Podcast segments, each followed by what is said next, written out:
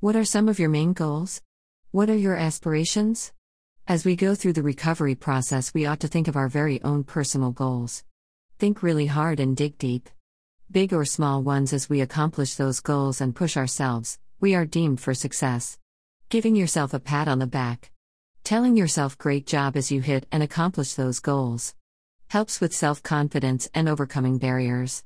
Hitting those accomplishments showing growth, and we begin to set more goals for ourselves. Bettering ourselves in our lives and aspiring to more. Creating a healthier lifestyle for yourself. Whether we change what we eat, exercising, and practicing good hygiene. Even having that support, choosing who we surround ourselves around. They are all great steps to take when facing depression, anxiety, or bipolar disorders. Feeling that support and building that sense of belonging, connections are all important. Recovering isn't easy, but it isn't impossible.